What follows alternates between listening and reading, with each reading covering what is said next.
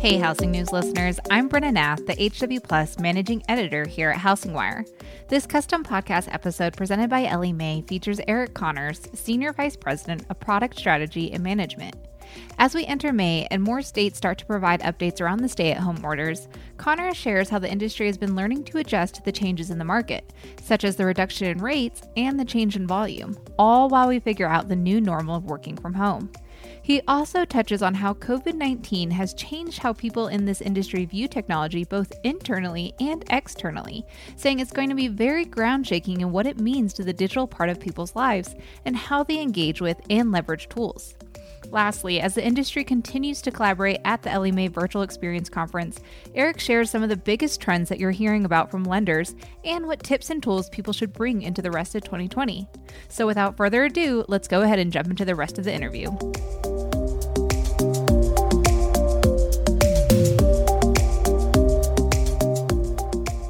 To start, Eric, I wanted to give you a quick welcome to the Housing News podcast, and let's go ahead and get started with our first question for you. As more states start to provide updates around their stay at home orders, do you think the industry has a better plan for how to navigate May and beyond? Yeah, I think it's an interesting question. Um, I think that we are learning a lot. Um, if you just think about the last couple months, we've seen this reduction in interest rates. So that means volume has gone through the roof in a lot of different ways. Um, meanwhile, the industry has had to figure out how do we work at home um, and how do we take this process and make it more digital than it historically has. Um, so those are are very interesting. Meanwhile, the purchase market is sort of drying up and, and trying to figure out how to get its toehold on things. Um, so that has changed the nature of the business that we do as well in some interesting ways. This should really be the beginnings of sort of a, a mad crush of purchase. Um, and we're not necessarily seeing that yet. So it's been very, very interesting times. I think there's also some probably some longer term um, implications to, you know, do millennials react in a way that um, maybe they're a little bit more cautious because they've seen whether their job or somebody else's you know in their in their network job disappear.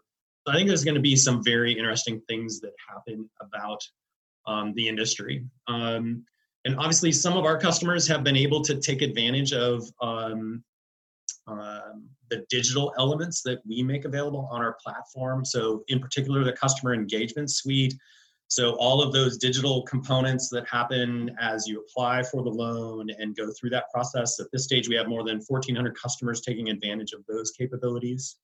We also recently announced um, uh, Lead Manager Essentials, which is a digital way for loan officers to stay connected with those customers throughout the loan process. And um, this is a pretty cool product because, um, as we know, like you know there's a lot of delay oftentimes um, loan officers in getting back to the customer as they go through that process. We see that taking as long as 48 hours.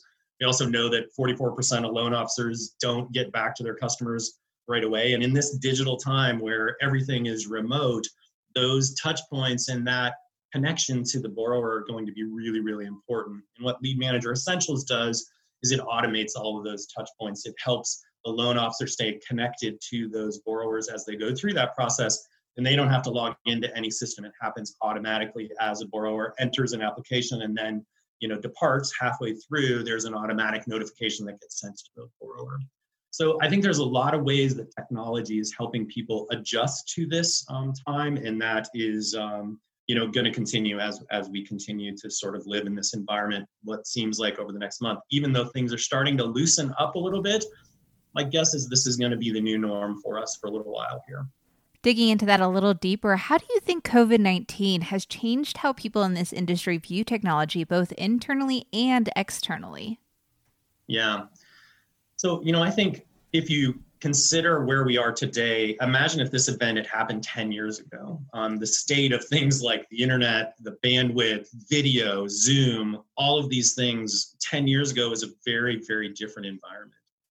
I think the other thing that's happening is we've made significant strides in, in how we accept this whole process. So, like, I, I was watching the news the other day and I saw newscaster on the radio or on the news. She's giving her little Zoom, and up pops this little, you know, two year old or three year old into her lap, right? And all of us laugh and think that that's you know so human it sort of humanizes things but i was just thinking like imagine her producer. First off her producer would have never allowed her to do that from home um, not too long ago. And her producer would have been completely irritated if that had happened in, in real life right? So like our acceptance of this new norm is also i think going to be very ground shaking in terms of you know what it means to the digital part of our lives and how we engage and how we can engage in, in leveraging tools like zoom or webex and, and other things like that now obviously our customers are able to fully utilize the encompass platform remotely you know they're allowed they're able to do their job you know outside of the office so that's been fantastic for them I do think that one key area of technology change that we're going to see is in the e-closing side of the equation. This is obviously going to become a higher priority for many um, of the lenders out there, and in particular, the remote online notary and a lot of the legislative constraints that we've had around that, I think, are likely to start seeing some movement and some start seeing some change around that. So I think those are going to be two things to sort of watch out for as we go through how this new norm of adopting and leveraging technology, maintaining that engagement, even though we are remote, and then sort of the legislative side of this, where we have had legislation in the way of making that more more more realistic for um, the experience. And now that it's been a week since the start of the Ellie Mae Virtual Experience 2020 conference, can you share some of the biggest trends that you're hearing about from lenders? Yeah, you know, um, exp- the virtual experiences has been a wild success. There is a lot of customers out there that are very engaged in this process and, and engaging virtually. And I think this is a testament to, you know, how technology can really transform what we think of as traditional experiences in some meaningful ways. I think the hot topics are obviously URLA readiness is a big topic. Um, you know, there's new dates that have been announced, and customers are sort of reassessing their timelines and their plans around this. Um, we're, we're obviously have been ready actually since the first date. Um, and some pieces of those, uh, those, those dates have moved around. Um, we've made those adjustments to the requirements, and all of those things are, are available to our customers today. So they're ready to start looking at their internal processes and start thinking about how their integrations and, and other components still operate. I think another hot topic for us is a new product that was launched called Insights. And Insights provides up-to-date information such as interest rates, volumes, pull-through rates, et cetera, that are occurring in the industry today. And so this allows our, le- our lenders and our customers to basically make a comparison between how their business is doing and what competitors are doing or you know a peer set might be doing. Now, they can't look at specific competitors, but they can establish a peer set that you know looks like a national you know that plays in these markets that has these sort of products they can define what that peer set looks like in a very granular way and unlike other um, solutions that are in the market which tend to be delayed by 90 days um, our solution is up to date. It's real-time information. And so like imagine how useful 90 day old data would be in this time where volume is going through the roof purchase should be accelerating but it's not accelerating. What insights provides is is insight into that real-time activity that's happening in the market today and allows our lenders to compare themselves to how they're doing relative to the industry or relative to a peer set that they've defined.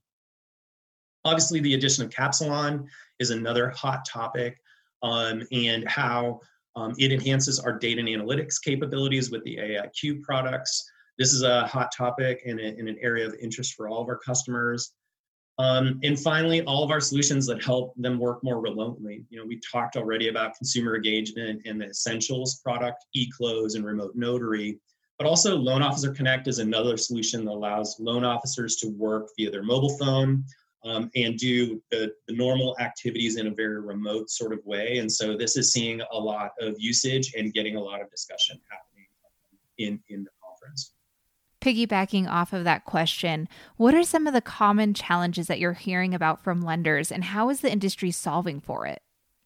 You know, I think um, one of the common frames is right now is uh, is volume, volume, volume, volume. There's a lot of people talking about volume, not only what has happened, sort of the big ramp up that's happened, and now things have started to stabilize, but also really thinking about what's going to happen to volume going forward and um, how does you know is purchase going to be delayed is refinance going to stay Um, you know, are interest rates going to stay where they are? It doesn't seem like there's anything that's really going to push them back up. And so, does that mean the refinance sort of market maintains for a little while? Um, there's a lot of conversation happening around that, a lot of uncertainty happening around that, and and speculation happening around that. And then I think the other topic is really how our clients are moving forward with their e-close. I think a lot of customers had started to adopt that. We're dabbling in that, um, trying to implement hybrid e-closing and other components of the e-close solution. And we see a lot more activity around how do we accelerate those projects? How do we get more um, digital closings happening? Um, that's another um, area where we see people leveraging, you know, our solutions and leveraging our partner solutions in in trying to get more of those projects off the ground. And if you had to give one piece of advice to someone who is going through their tech stack and trying to figure out what their next big move is for the future, what would you tell them? You know, I think one key area um, for people to focus on is thinking about how to get automation quality data out of the documents that they sit on. You know, we're a document heavy industry. And the key to automation, the key to a lot of the efficiencies that we can gain as an industry are going to be in extracting that information out of those documents. It's unlikely the documents are going to go away um, anytime soon. And so, how do we make that information that sits in those documents more actionable? This is really where um, our product, Ellie Mae AIQ, comes into play.